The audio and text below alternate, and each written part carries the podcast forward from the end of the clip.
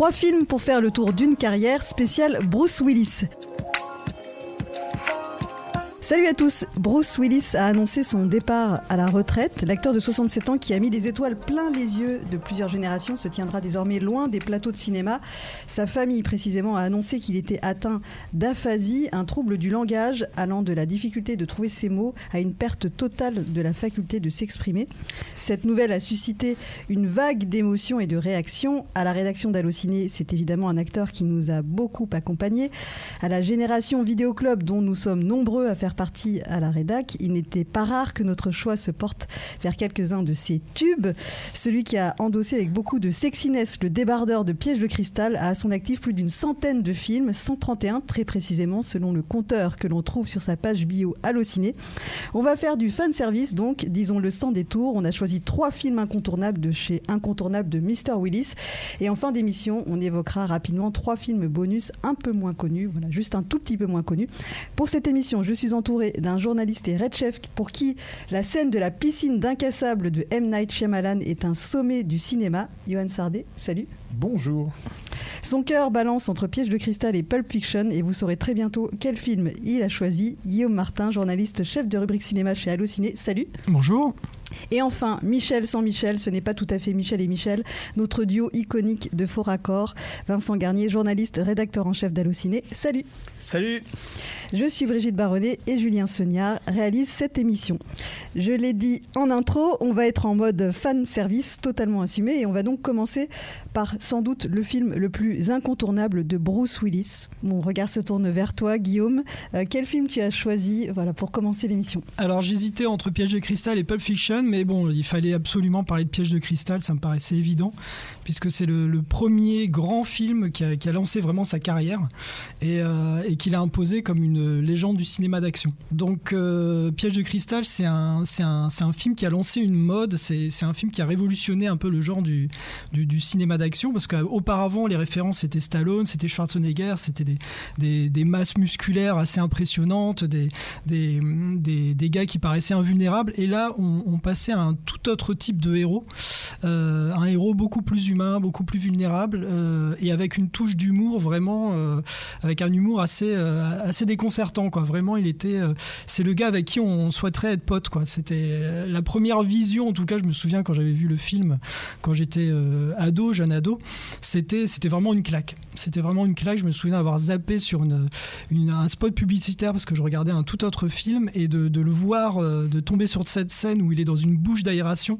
du film, puisqu'il faut rappeler que l'histoire c'est quand même une prise d'otage. C'est euh, Bruce Willis qui joue le personnage de John McClane et qui vient au secours de, de sa femme et de, de toute, une, toute une entreprise qui est prise en otage par des, par des terroristes euh, est-allemands. Et donc, euh, ils sont pris en otage dans un, dans un building et euh, toute l'action va se dérouler dans ce même building. Viens me voir à Los Angeles, on passera Noël en famille, on fera la fête. Alors, autour de la table, je disais, oui, oui on a, je crois qu'on a trois, euh, trois fans absolus ou peut ouais, ouais je, suis, ah, ah. je, suis vraiment fan absolu du film. Effectivement, c'est comme un, c'est comme un page turner au niveau de la, au niveau des romans. C'est-à-dire au, moment où vous le, où vous le commencez, vous pouvez plus le lâcher de toute façon. Euh, et le, truc impressionnant, c'est que, et à, l'époque on n'avait pas conscience, c'est à, quel point euh, c'est extrêmement bien mis en scène. Et euh, ça au service d'un au service d'un comédien qui et survole, survole le truc. Et, et je, pense que le bon parallèle, puisqu'on citait Schwarzenegger et Stallone, le bon parallèle, c'est à, chercher du côté de Gary Cooper, qui, est d'ailleurs cité dans le film. C'est-à-dire, c'est des, des, héros qui, qui, ne sont pas des masses musculaires, etc., et qui ont des failles. Et c'est euh, un retour à, un retour aux fondamentaux quoi. Donc en fait on, on oublie euh, on oublie le, côté muscle et on, revient des personnages humains. C'est très, très juste que, ce que disait Guillaume. Ouais, je, crois que c'est pour ça qu'on a tous accroché, alors peut-être encore plus les, les, garçons des années 80, mais c'est parce que c'était quelqu'un comme nous. C'est-à-dire qu'avant, on va dire Schwarzenegger ou Stallone, c'était les, les, fantasmes dans lesquels tu te projetais, tu dis Ah, si j'étais comme ça. Et en fait, euh, Bruce Willis, c'est le gars comme ça. C'est-à-dire, euh, tu démarres le film, euh, il est un peu loser, il est en phase de divorce, euh, on vient le chercher en limousine, il sait pas trop quoi faire dans ce monde-là, donc il se met à côté du chauffeur, il arrive dans cette espèce de building au milieu de, plein de gens de la finance et tout ça, on voit qu'il est pas à sa place. En cours de film, il termine pieds nus, donc il est ultra vulnérable. C'est un, mec comme toi et moi plongé dans des circonstances extraordinaires et qui, qui passe une journée de merde. Et donc, je pense qu'il y, a beaucoup de, projections et c'est aussi pour ça qu'on a aimé John McClane. Et puis je crois aussi qu'on l'a adoré, euh, Guillaume le disait, pour euh, pour le côté humoristique du personnage, c'est-à-dire que c'est un moment, euh, je vais tenter une imitation, mais il fait euh, une mouche dans le lait, mon cher Hans, un caillou dans la chaussure. Euh, et en fait, c'est le mec qui fait chier et qui a tout le temps réponse à tout. C'est-à-dire, c'est il est un peu tête à claque, c'est un héros tête à claque qui tient tête aux méchants et pas forcément juste avec un flingue, mais juste avec un talkie-walkie et en se foutant de sa gueule. Une mouche dans le lait, mon cher Hans, un petit rouage qui grippe.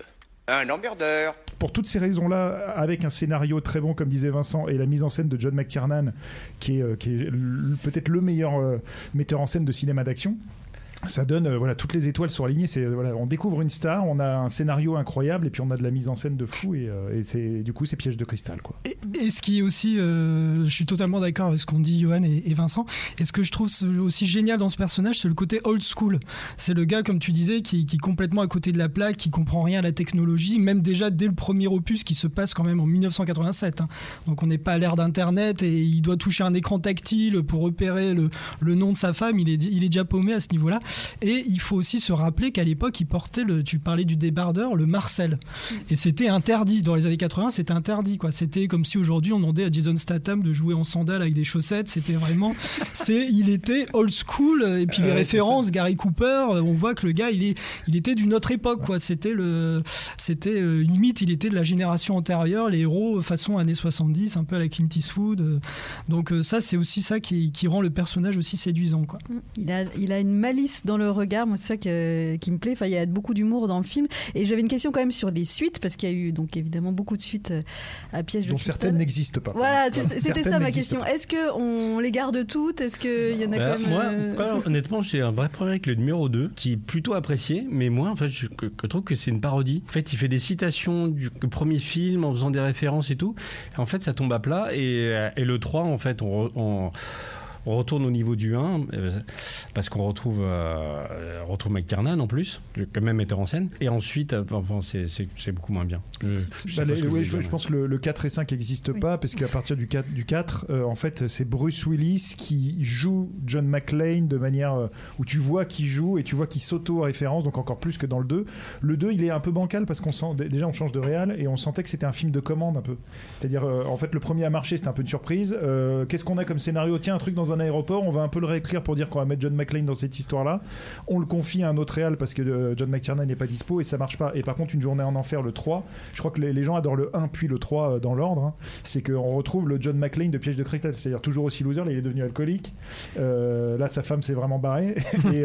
et, en plus, ils ont la bonne idée de lui adjoindre Samuel L. Jackson qui fait un, un, tandem, donc ça fait une sorte de buddy movie au sein de l'univers Piège de Cristal et ça marche très bien. Quoi. Mon seul problème, c'est que j'avais mis beaucoup de soin à mettre sur pied ce petit jeu pour McLean. Vous avez caché un plan bien huilé. Ouais. Et eh ben puisqu'il est si bien huilé ton plan, tu sais où tu peux te le carrer. Moi, moi je suis un petit peu moins dur avec le deuxième quand même, qui est, qui faut dire, il changeait de réalisateur et c'était beaucoup plus violent.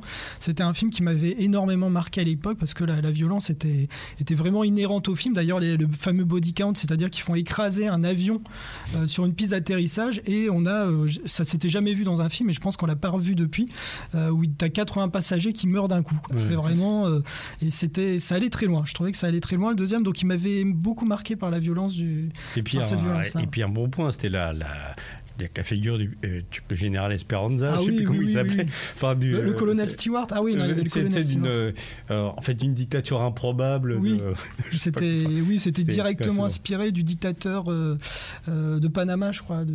Ah oui, c'est ça. Hmm. Pas de Noriega, du coup. Oui, oui, Noriega, ouais, tout à fait. Donc, s'il faut faire un ordre 1, 3, 2, 4, 5. Oui. 1, 3, 2, 4, 5. Oui, tout à fait. Je suis d'accord avec cet ordre-là. On n'a pas évoqué le gimmick. Je peux pas passer au film suivant sans avoir fait. Yippee et pauvre con. pauvre con, très important. Très important. Et c'est motherfucker en anglais. Il n'y a que euh, John pour énerver un mec comme ça. ça, c'est sa femme. Euh, donc, Piège de cristal de John McTiernan est disponible en streaming sur Disney Plus et bien sûr en VOD et DVD. Yippee et pauvre con. On passe à la décennie suivante. Après les années 80, on passe à l'un des hits des années 90 de Bruce Willis. Johan, tu as choisi ce film qui réunit les personnages de Corben Dallas et Lilou.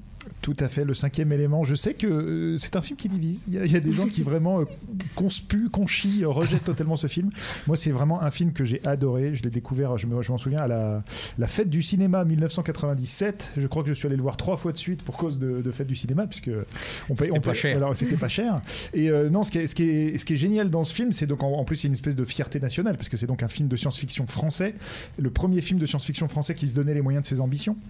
Je crois que c'était à l'époque, c'était un budget de je sais pas 80 ou enfin l'équivalent de 80 ou 90 millions de dollars. Ah quoi. c'était le plus le film français le plus cher jamais Voilà, euh, jamais produit. Donc si- signé Luc Besson. Et ce qui est génial, c'est que moi, moi ce que j'adore, c'est que c'est une, une BD, euh, une BD en prise de vue réelle, quoi. Donc on sait que c'est très inspiré du travail de Mézières et tout ça sur Valérian, euh, que voilà, Luc Besson est allé piocher un peu partout, mais il arrive à créer un univers foisonnant, assez fou. Et Bruce Willis dans tout ça, il est déjà au moment où il, il commence un peu à, à être tellement une méga star, un peu comme Tom Cruise, qu'il en est au point où il joue plus, quoi. Il est Bruce Willis, il vient dans un film, il est Bruce Willis. Mais ce personnage de Corbin Dallas que moi j'adore, qui a des petits relents de John McClane en même temps euh, une, vraie identité propre parce qu'il a une espèce de, d'humour pince sans encore plus décalé que John McClane. Un look improbable puisqu'on passe du Marcel blanc au Marcel orange euh, signé, euh, signé Jean-Paul Gaultier et puis une coupe peroxydée. Donc déjà le, loo- le look était dingue.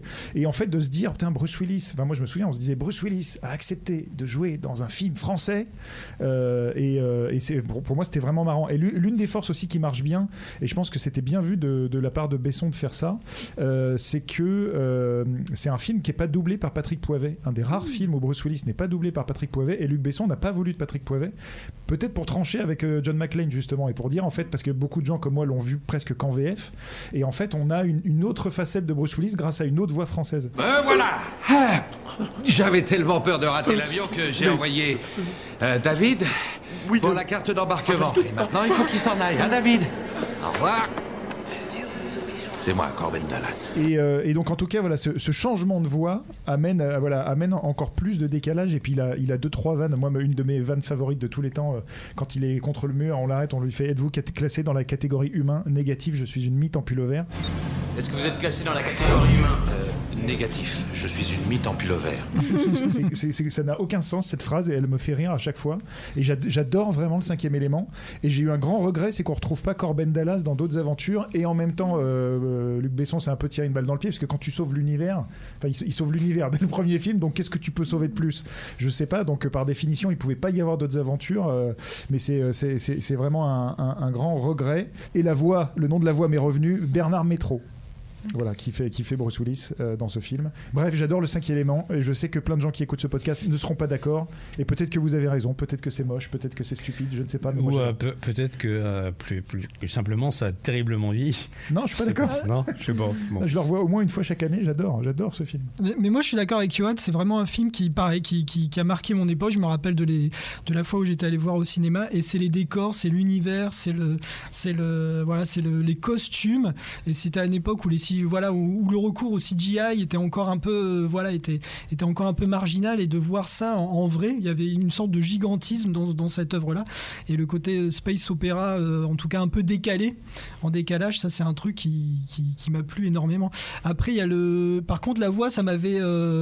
bah, justement, comme Bruce Willis a été énormément identifié par sa voix française, Patrick Poivet, c'est un truc, c'est c'est l'une des, des rares fois où on l'a entendu avec une autre voix, et je sais que ça avait créé un décalage. Il y avait un truc, il fallait s'habituer au début euh, de l'entendre avec cette voix-là en VF, mais c'est un film qui, oui, qui, est chargé de très bons souvenirs, et pour moi aussi, une œuvre emblématique des années 90. Et je pense que ça doit être un de ses plus gros succès parce que le cinquième élément c'était quasiment 7 millions d'entrées, je crois. Donc euh, Ah oui, oui, oui, je, pense énorme. que c'est le plus gros succès de Ouais. Bruce Willis en France à peu de choses près. Alors oui, en fait, c'est je, je regardais en préparant l'émission, donc pas sixième sens, son premier c'est voilà son plus gros succès. On va en parler juste après. Ah. c'est sixième Ah. sens, mais en fait, euh, il y, a, il y a un truc du style euh, 30 000 euh, 30 000 entrées de- d'écart entre sixième sens et le cinquième élément. Alors en plus, ça se trouve avec le temps, euh, parce que les, les chiffres sont pas actualisés. Il y en a peut-être euh, un qui est, qui est devant l'autre aujourd'hui, mais mais c'était vraiment dans un mouchoir de poche, donc quasiment 8 millions d'entrées pour les deux. C'est les, les deux plus gros succès en France de, de la carrière de Bruce Willis. Et, ce qui est intéressant, pour, terminer sur le cinquième élément, euh, côté euh, un peu côté coulisses, donc on le sait, Luc Besson, il fait, il fait pas vraiment de making of de ses films. Par contre, il fait des livres making of qui sont toujours hyper intéressants. Et en fait, euh, moi, j'avais dévoré celui du sur le cinquième élément. Et en fait, il racontait sa relation de travail avec Bruce Willis. Et il expliquait notamment parce qu'on les voit nous comme des, enfin notamment quand on était plus jeune, comme des stars. Donc c'est-à-dire une star, elle est pas forcément talentueuse, c'est juste une star. Et en fait, fait, il, expliquait que ces gens-là sont des stars parce que ce sont des Rolls-Royce de la comédie. C'est-à-dire qu'il disait Bruce Willis, euh, des fois j'avais la caméra à 2 cm, je lui demandais des variations de jeu et tout ça. Et en fait, le mec est une, horlogerie de jeu. Donc en fait, des gens comme lui, comme Brad Pitt, comme Tom Cruise n'arrivent pas à ce niveau-là juste parce qu'ils sont beaux ou parce que je sais pas, ou parce que les, dieux se sont penchés sur leur berceau. C'est parce que c'est des gens extrêmement talentueux.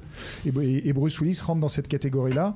Et, euh, et si vous avez l'occasion de lire le, livre, c'est très intéressant la manière dont, dont Luc Besson en parle en fait. Le cinquième élément de Luc Besson, donc, et on peut le voir sur Prime Video et en VOD et DVD. C'était à la toute fin des années 90 aux États-Unis, au début des années 2000 en France. Bruce Willis se lance franchement dans le genre fantastique horreur et ça lui a réussi. C'est donc son plus gros succès en France, on le disait à l'instant, euh, juste devant le cinquième élément. Euh, et c'est toi, Vincent, qui a choisi de nous parler de, de ce film culte à, à twist. Donc, on va probablement euh, spoiler puisqu'aujourd'hui. On a le droit de voilà, spoiler, ça fait 22 ans. Voilà, on a le droit de- depuis 20 on a la, la prescription est, la, la prescription est tombée. Euh, oui, c'est le sixième sens de M. Night Shyamalan. Euh, pour- pourquoi ça m'a tant plu? Euh, À cause de la à cause de la hype qu'on entendait, c'est- c'est-à-dire depuis, euh, en gros, c'était sorti, je crois, en Angleterre et aux États-Unis avant la France, et euh, en fait, on a, en fait, on a senti monter une espèce de vague avec un truc de fou à la fin, etc. On, voit le film et euh, effectivement, on est cueilli parce que, alors soit on était peut-être pas très malin à l'époque, je sais pas, parce qu'en voyant le film, la, chute est pas évidente au départ, mais bon voilà. Ou soit parce que le, le film est diaboliquement bien, bien ficelé. Je, je pense plutôt parce qu'on est un peu crétin. Non, non, c'est parce que c'est quand même extrêmement bien fait. Pourquoi c'est un de mes films préférés avec, euh, Willis Pour une raison assez simple, c'est qu'il euh, en fait, il montre un nouveau visage. Euh, à l'époque, en fait, on sortait de films assez, assez médiocres.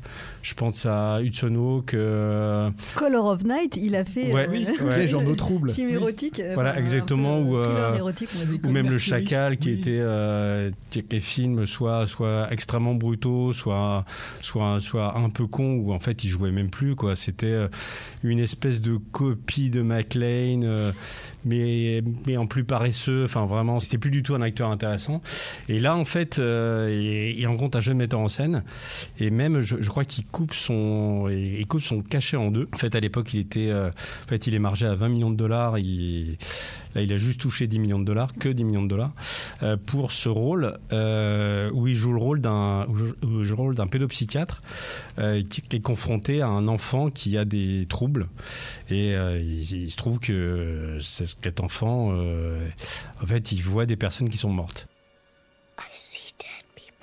Et lui est vraiment euh, très très touchant. Il joue vraiment avec son regard du chien battu. Donc on n'est plus du tout dans, dans le petit McLean avec euh, le petit sourire en coin et le clin d'œil. C'est- C'est-à-dire qu'on a un Bruce Willis qui est euh, extrêmement sobre, extrêmement émouvant en plus. Il y a, il y a une scène en particulier, me, je me souviens très bien, c'est en fait il se souvient de son mariage et regarde le, film de son mariage où il, où il adresse un discours et, et en fait il fond en larmes, enfin il fond en larmes euh, à, la, à la Bruce Willis, c'est-à-dire ça, ça reste assez feutré, mais euh, on se dit tiens, il est, capable de ça quand même et, c'était euh, assez surprenant et c'est une veine ensuite qu'il a creusé évidemment mais euh, mais en découvrant un nouveau Willis c'est vraiment c'était c'était très très satisfaisant parce que ça faisait longtemps qu'on l'avait pas vu se renouveler. En fait, on l'a vu se renouveler dans Billy Bassgate, je me souviens.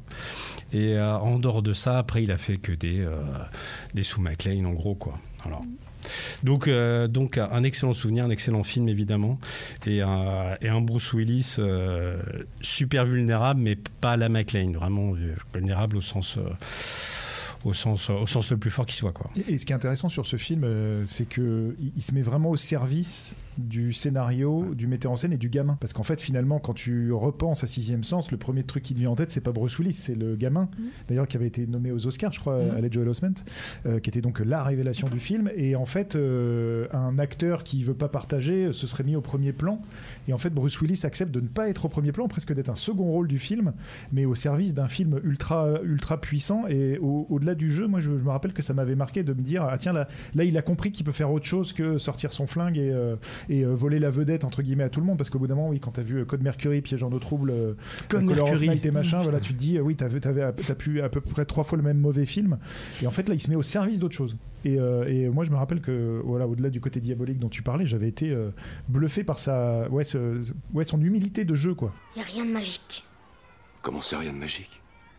C'est que de la magie. Et le film se regarde toujours avec un, même intérêt, même quand on connaît la fin. Enfin, parce que le, moi, j'avoue, je m'étais un petit peu ennuyé.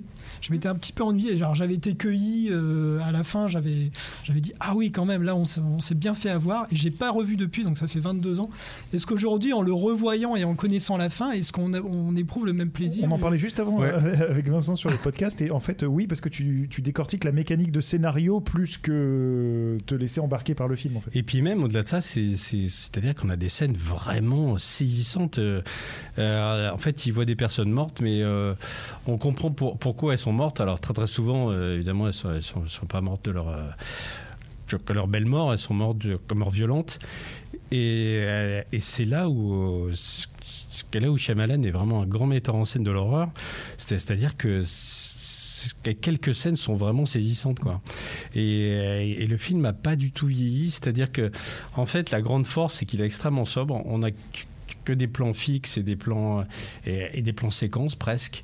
C'est ouais, un style Shyamalan. Euh, voilà, exactement. Enfin, enfin, la grande époque, quoi. Enfin, mm. la, première époque de Shyamalan, avant qu'il devienne fou. Euh, je sais pas qu'il soit pris de, il soit pris de tremblotine, je sais pas quoi. Enfin, il bougeait, il bouge, il bougeait pas du tout le, cadre.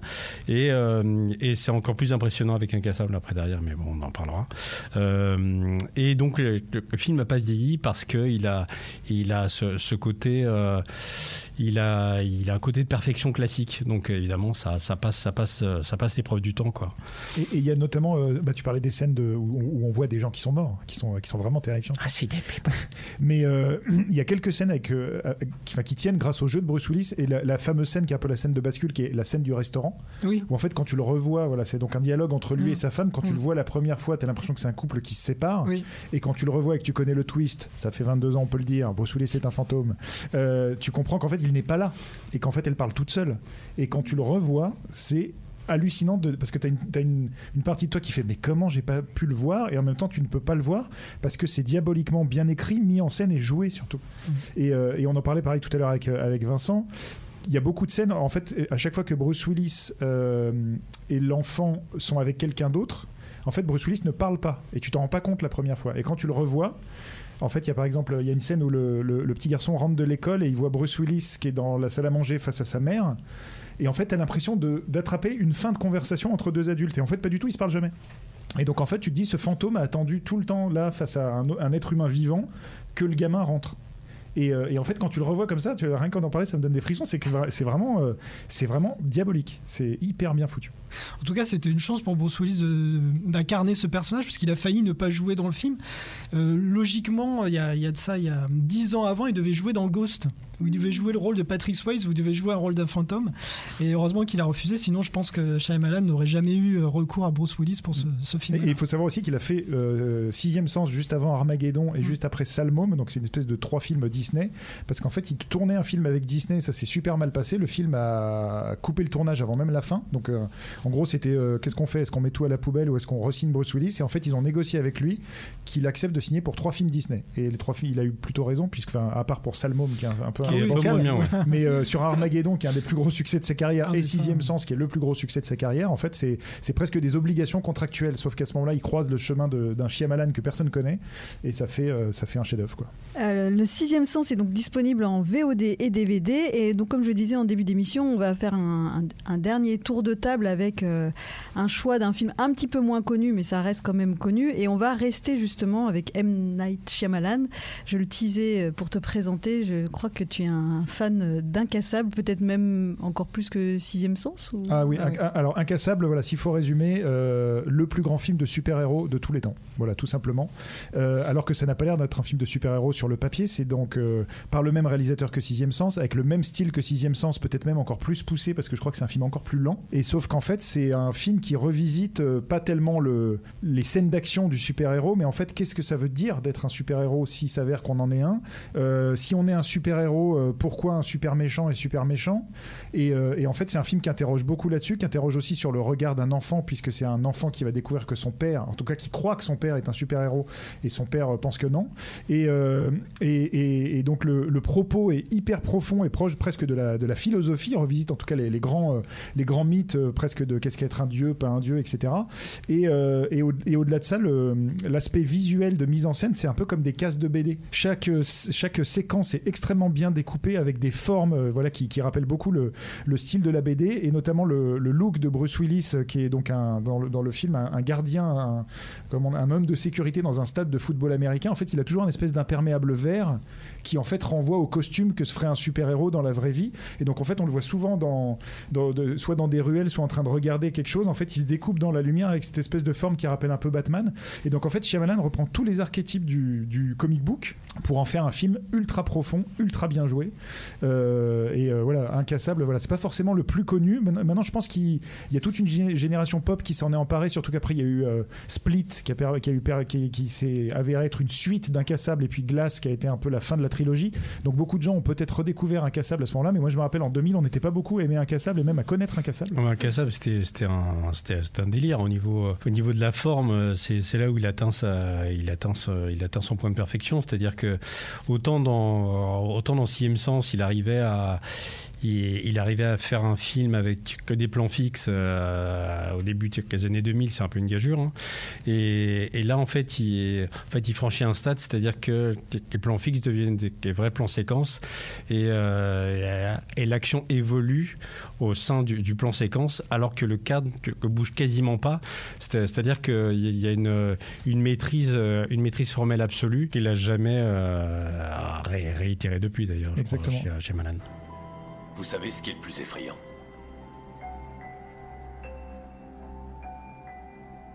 D'ignorer quelle est sa place dans ce monde. Et puis c'est un film qui, en tout cas, que je trouve très mature pour l'époque, puisqu'en fait, on commençait juste la vague des films de super-héros. Il y avait juste X-Men qui était sorti, je pense, à l'époque. Bah, la même année, quelques mois avant. ouais. Oui, c'est ça. Et on avait déjà un film qui, euh, qui résumait en lui seul toutes les règles du film de super-héros. Il aurait pu arriver euh, cette année, quoi, après euh, 20 années de règne d'ici ou Marvel. Et le gars arrive avec son film. C'est, on va dire, le, quasiment le deuxième film de super-héros. C'est, voilà, il se pose là. Et, et moi, pareil. hein, c'est, d'ailleurs, j'ai une nette préférence pour euh, Incassable par rapport à Sixième Sens. C'est un film que je, que je préfère. Et il y a ce dernier plan, pareil, c'est un film que j'ai pas revu depuis une vingtaine d'années. Il y a ce dernier plan qui m'avait marqué où en fait euh, euh, l'image se fige Mm. entre où, où on voit Bruce Willis partir et Samuel Jackson en arrière-fond de la boutique de, de BD et ça fait référence ben, aux, aux vieux films des années 70 ou aux séries policières des années 70 et euh, c'était assez euh, pareil, une, une trouvaille de mise en scène assez, Et- et- et assez ce qu'il faut savoir sur ce plan, parce que alors, tu fais bien d'en parler, parce que c'est un Ah. truc qui m'a énervé euh, à l'époque. Euh, c'est qu'en en fait, donc ça se termine, et en fait, euh, je sais pas si tu l'avais vu en salle aussi. Oui, tout à fait. En fait, il y avait un texte qui était écrit. Oui. Et en fait, euh, c'était euh, machin à dénoncer euh, telle personne aux autorités. Et en fait, pour la sortie vidéo, le texte a été su- supprimé. Donc en fait, quand tu le revois aujourd'hui, il y a juste un arrêt sur image sans le petit texte sur le Ah. côté, qui en plus, le, ti- le petit texte renvoyait euh, à l'espèce de bulle que tu mets à la fin Mm. d'une BD pour euh, raconter un épilogue. Et en fait, du coup, euh, la, la version actuelle du film se termine très très bizarrement, alors qu'en salle, il y avait un texte qui accompagnait ça. Donc essayez de retrouver la version salle, je ne sais pas comment, comment on peut faire ça, mais, euh, mais en tout cas, c'était très différent. Et juste pour terminer sur ce film, on avait dit qu'on ferait court, mais je peux en parler des heures, Nakasa. Meilleur film de super-héros tous les temps, je leur dis. Euh, non, mais euh, on, on parle, tu vois, de, de Avengers, de Spider-Man No Way Home, dans lequel il y, a, il y a donc des images de synthèse dans tous les sens, des séquences dantesques. Il y a une scène d'action dans Incassable où il combat un espèce de, Oui. de grand méchant habillé en orange, là, un, un homme de sécurité un peu déviant. Et en fait, c'est pareil, comme disait Vincent, en plan séquence, tout se passe dans une image qui ne bouge pas et il y a mille fois plus de, de cinéma, de violence et de, de, ouais, de waouh que dans euh, 30 minutes de No Way Home euh, où ça bouge dans tous les sens quoi. Ah oui, c'est très, c'est- très c'est du grand grand cinoche minimalisme et qui Mm. donne une puissance phénoménale. J'arrête là parce que je, je pourrais en parler des heures. On fera un podcast incassable. Alors, Incassable est disponible sur Disney+. Euh, voilà, si vous voulez le découvrir ou le revoir après euh, 20 ans sans l'avoir vu. Tout prend un sens. Dans les comics, est-ce que vous savez à quoi on reconnaît le méchant? Il est le parfait opposé du héros. Bah Guillaume, on reste avec toi avec le dernier Samaritain. C'est ton choix euh, voilà, de pépite. euh, Ah de- oui, ça c'est une pépite. Alors là, je vais beaucoup plus loin en arrière. Je remonte à une époque où. C'est un plaisir coupable. Voilà, c'est le gros plaisir coupable. C'est un film qui était alors il- qui date de 91. Donc c'était pour remettre un peu dans le contexte, c'était à une époque où, où Bruce Willis était un petit peu en perte de vitesse. Il avait cumulé les les, les- les échecs entre deux, deux épisodes de Die Hard. Et ce film, c'est une euh, c'est un film qui a été conspué lors de sa sortie et qui est, qui est devenu culte grâce au bah, grâce à la VHS, grâce au, au vidéoclub. Et c'est un c'est une petite pépite de buddy movie. À la base, c'était un film qui devait être conçu comme un film de détective, un, un film assez noir. Et, euh, et en fait, euh, c'est devenu une sorte de buddy movie où, il, où lui joue le rôle d'un détective qui enquête sur euh, l'assassinat d'une stripteaseuse. Et en fait, il se rend compte avec l'aide d'un, d'une star déchue du football américain que en fait, il a affaire, euh, il a affaire face à, à des, à des hommes très puissants de Californie. Et c'est un film très violent avec énormément de punchline. Et c'est un, et c'est le, le personnage qui joue dedans, c'est un rôle de détective privé qui, qui emprunte beaucoup au personnage de John McClane. Et euh, c'est un pe- personnage, on peut dire même une version trash. On le retrouve euh, Encore plus loser. encore plus loser et qui préfigure le John McClane qu'on retrouvera dans Une journée en enfer, c'est-à-dire qu'il dort dans sa bagnole, il est mal rasé, il boit, il fume, euh, il a des problèmes avec sa femme également. C'est une, c'est une, c'est une récurrence dans ses, ses rôles et c'est oui, c'est un, c'est un énorme loser. Un peu tard pour se promener, non? Il veille à nos mœurs. Vous allez pas cafeter surtout. Toi, tu la fermes, du gland. C'est moi du gland, lui c'est Trouduc. Derrière ça, il y a quatre, quatre bonhommes assez, assez impressionnants. Ben, bien sûr, il y a Bruce Willis. Il y a un deuxième homme, c'est Tony Scott, le réalisateur, qui est le, réalisateur de, qui avait fait jusqu'à maintenant, euh, jusqu'alors Top Gun et qui fera ensuite True Romance, qui a fait le flic de Beverly Hills 2. Donc un gars qui est vraiment, euh, qui, s'y connaît en, grosse machine américaine. Et puis il y a aussi un super scénariste, Shane Black, celui qui a fait justement L'arme fatale, euh, qui a travaillé sur Predator, qui a voilà, qui est un, grand, un grand scénariste et, aussi un grand producteur, Joel Silver, donc pareil, producteur de, L'arme fatale, de, de Piège de cristal.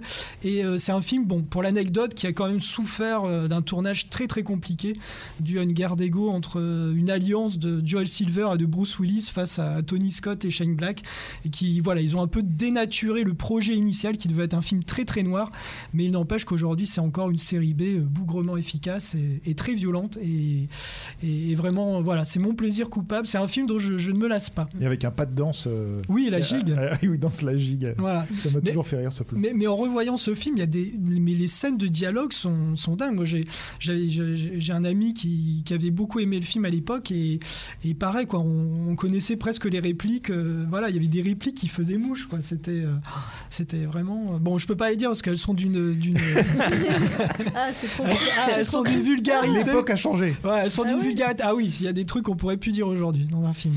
Ah bon. C'est, c'est un grand plaisir coupable. J'irai chercher ça alors parce Voilà. que moi j'ai pas vu ce film donc Enfin, je euh, le revois parce que moi, je, je regarde pas un super souvenir. C'est Bah, le, le film a été énormément critiqué. hein, C'était Ouais, vraiment. mais- euh, D'ailleurs, ça a été un échec au box-office. Ça a été. euh, mais pour moi, c'est un film en tout cas qui mérite d'être revu. Et à Bah l'aune de mais tout ce qu'il a pu faire ensuite dans sa filmographie, parce qu'on a parlé des, des grands films, et on a on a oublié quand même tous les, les- les- les mauvais films qu'il a fait. Et celui-là. Dans la catégorie des échecs au box-office, je trouve qu'il se hisse à un niveau plus critique, plus élevé. Eh ben, on peut le voir en VOD et DVD uniquement. Il n'est pas sur une plateforme de streaming malheureusement. Et un dernier film que tu as retenu, Vincent. Ouais, c'est l'armée des douze singes de Terry Gilliam. Euh, pour- pourquoi c'est un film intéressant Euh, pa- Parce que c'est la rencontre de, de deux univers. euh, un univers euh, très très formaté du, du film américain d'action du, du côté de Bruce Willis et, euh, et un côté euh, et un côté foutraque du côté de du, côté de Terry Gilliam qui est enfin le, le film culte que Terry Gilliam c'est Brasil et c'est à peu près la même ambiance. Il est, il est question d'une pandémie, donc évidemment c'est euh, un sujet d'actualité. On envoie un criminel dans le passé pour, pour trouver l'antidote ou euh, pour, pour, pour arriver à déjouer en fait le début de la pandémie, identifier le début et éradiquer la pandémie avant qu'elle euh, devienne une pandémie. Et donc c'est un, c'est un voyage dans le temps qui se trouve être au final une boucle temporelle. Et c'est un hommage à Chris Marker. Donc c'est là où il y a un troisième univers, c'est-à-dire c'est euh, c'est euh, le- film d'auteur ultime. euh, Une fois qu'on a dit une fois qu'on a parlé de Chris Marker, c'est quand même assez dur d'aller au-delà au niveau du film d'auteur. Donc ça, ça, donne au final un film hybride un peu fou, euh, qui est peut-être un peu dur à revoir aujourd'hui. Il y a du, au niveau de la BO, c'est Astor Piazzolla, donc on se demande un peu ce que ça fait là. Mais il y a, mais il y a, mais il y a un véritable charme. Et, euh, et, Bruce il se demande un peu ce qu'il ce fait là quand même, parce qu'il est affublé de, affublé d'un costume assez improbable. Euh, on plonge dans euh, une espèce de liquide amniotique à un moment donné. Euh, c'est, c'est assez déstabilisant et, euh, et c'est un film assez touchant parce que le, personnage de Bruce Willis est complètement perdu.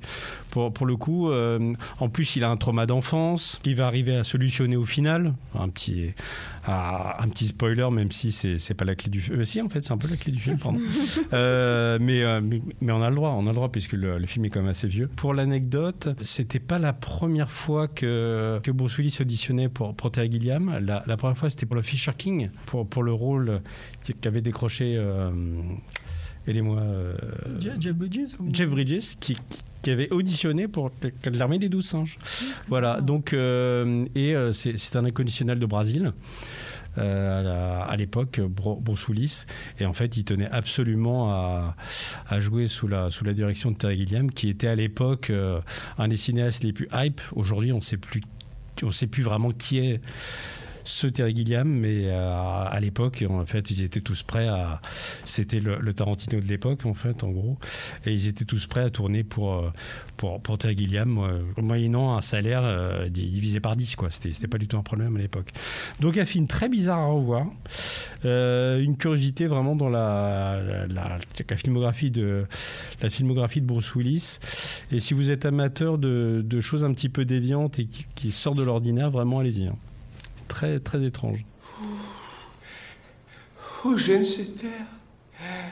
Oh, l'air est merveilleux ici. Et par rapport à ce que disait Vincent, c'est très juste, c'est que peut-être aussi qu'on on parlait euh, au début de Stallone ou Schwarzenegger, en tout cas les grosses stars, qui étaient peut-être moins curieuses d'aller vers des cinémas un peu différents. Et Bruce Willis, il a quand même eu toujours, on va pas dire une, une, fibre européenne, mais en tout cas, il allait vers du Terry Gilliam, vers du Luc Besson ou vers du Wes Anderson plus tard. Mm. Et en fait, c'est quelqu'un qui était un peu curieux de sortir de sa zone de confort. On le sent quand même.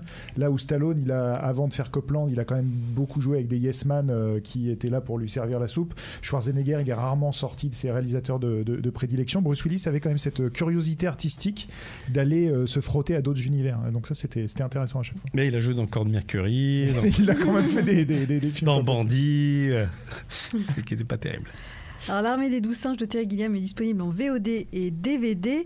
Et euh, oui, comme tu le disais, l'émission a permis aussi de montrer voilà, que ça n'était pas que des films d'action, Bruce Willis. Donc on espère que on vous a donné envie de, voir ou de revoir ces films. Et tu disais que Terry Gilliam, c'était un peu le Quentin Tarantino de l'époque. On aurait pu parler de, Pulp Fiction, puisque Bruce Willis a joué dans Pulp Fiction.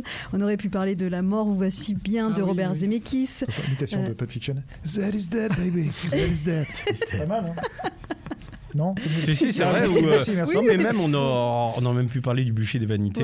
il, est, vraiment super. Beaucoup de choses. Donc euh, voilà, l'idée c'était de, de, vous, euh, voilà, de, de, rendre hommage à ce qui est donc un, départ à la retraite. Et voilà, je ne sais pas si on de, pas retenir sa fin de carrière, surtout parce qu'on sait que la fin de mm. carrière, à cause de, l'aphasie dont tu parlais au début, c'est qu'en fait, il a, il a accepté de faire plein, plein de très, très mauvais films. C'est mm. au-delà du navet, ah du nanar. c'est vraiment des purges infâmes. Mm. à raison de un ou deux jours de tournage, parfois une matinée de tournage où on fait tous ces gros plans, ces quatre répliques, et après on, on essaye de bricoler un film autour de ça avec des doublures, des cascadeurs, et puis euh, faire une affiche où on voit son visage en grand, simplement pour engranger de l'argent pour pouvoir euh, vivre une fois que sa maladie serait trop avancée. Et en fait, c'est vrai que pendant un moment, et c'est aussi un peu une autocritique à faire du côté des médias, c'est qu'on, quand on parlait de Bruce Willis, on était très moqueur en disant ah, bah, Bruce Willis, il a flingué sa carrière, machin. Mm. Quand on apprend ça aujourd'hui, on fait ah oui, on n'avait pas tous les éléments pour mm. comprendre. Et en fait, cette fin de carrière, elle est presque à gommer. C'était plus une manière d'engranger de l'argent. Mm. Et donc, en fait, il faut, il faut s'arrêter à un certain moment de la, dans la carrière de Bruce Willis et revenir euh, sur le passé où il y a des super trucs. Hmm. Je pense qu'on peut s'arrêter euh, à, peu près à Looper ou c'était Moonrise Kingdom qui sont vraiment les, derniers bons films hmm. qu'il a pu faire. Après, c'est. Après, malheureusement, oui, comme disait Johan, le reste est, très très oubliable, malheureusement. Hmm. Bon voilà, on espère que vous avez fait le, plein d'idées de, films à voir ou revoir. Euh, on vous proposera d'autres podcasts sur euh, le même principe où on vous fera découvrir une filmographie d'un acteur, d'un réalisateur, d'une actrice. Voilà, on, on, va vous proposer ça bientôt. Euh, parlez-en autour de vous si vous avez aimé cette émission. N'hésitez pas à vous abonner à la page podcast d'Allociné. et puis si vous avez envie de creuser le sujet Bruce Willis, on a aussi plein plein d'articles sur Allociné où on, voilà, on vous donne un petit peu de storytelling sur sa carrière, euh, des choses à rattraper, des anecdotes. Euh, il ne me reste plus qu'à vous remercier tous les quatre, Julien à la réalisation, Johan, Vincent, Guillaume, merci beaucoup pour euh, votre expertise et bah, à bientôt pour un nouveau podcast. Salut. Brigitte. Avec grand plaisir. Salut. Allô ciné.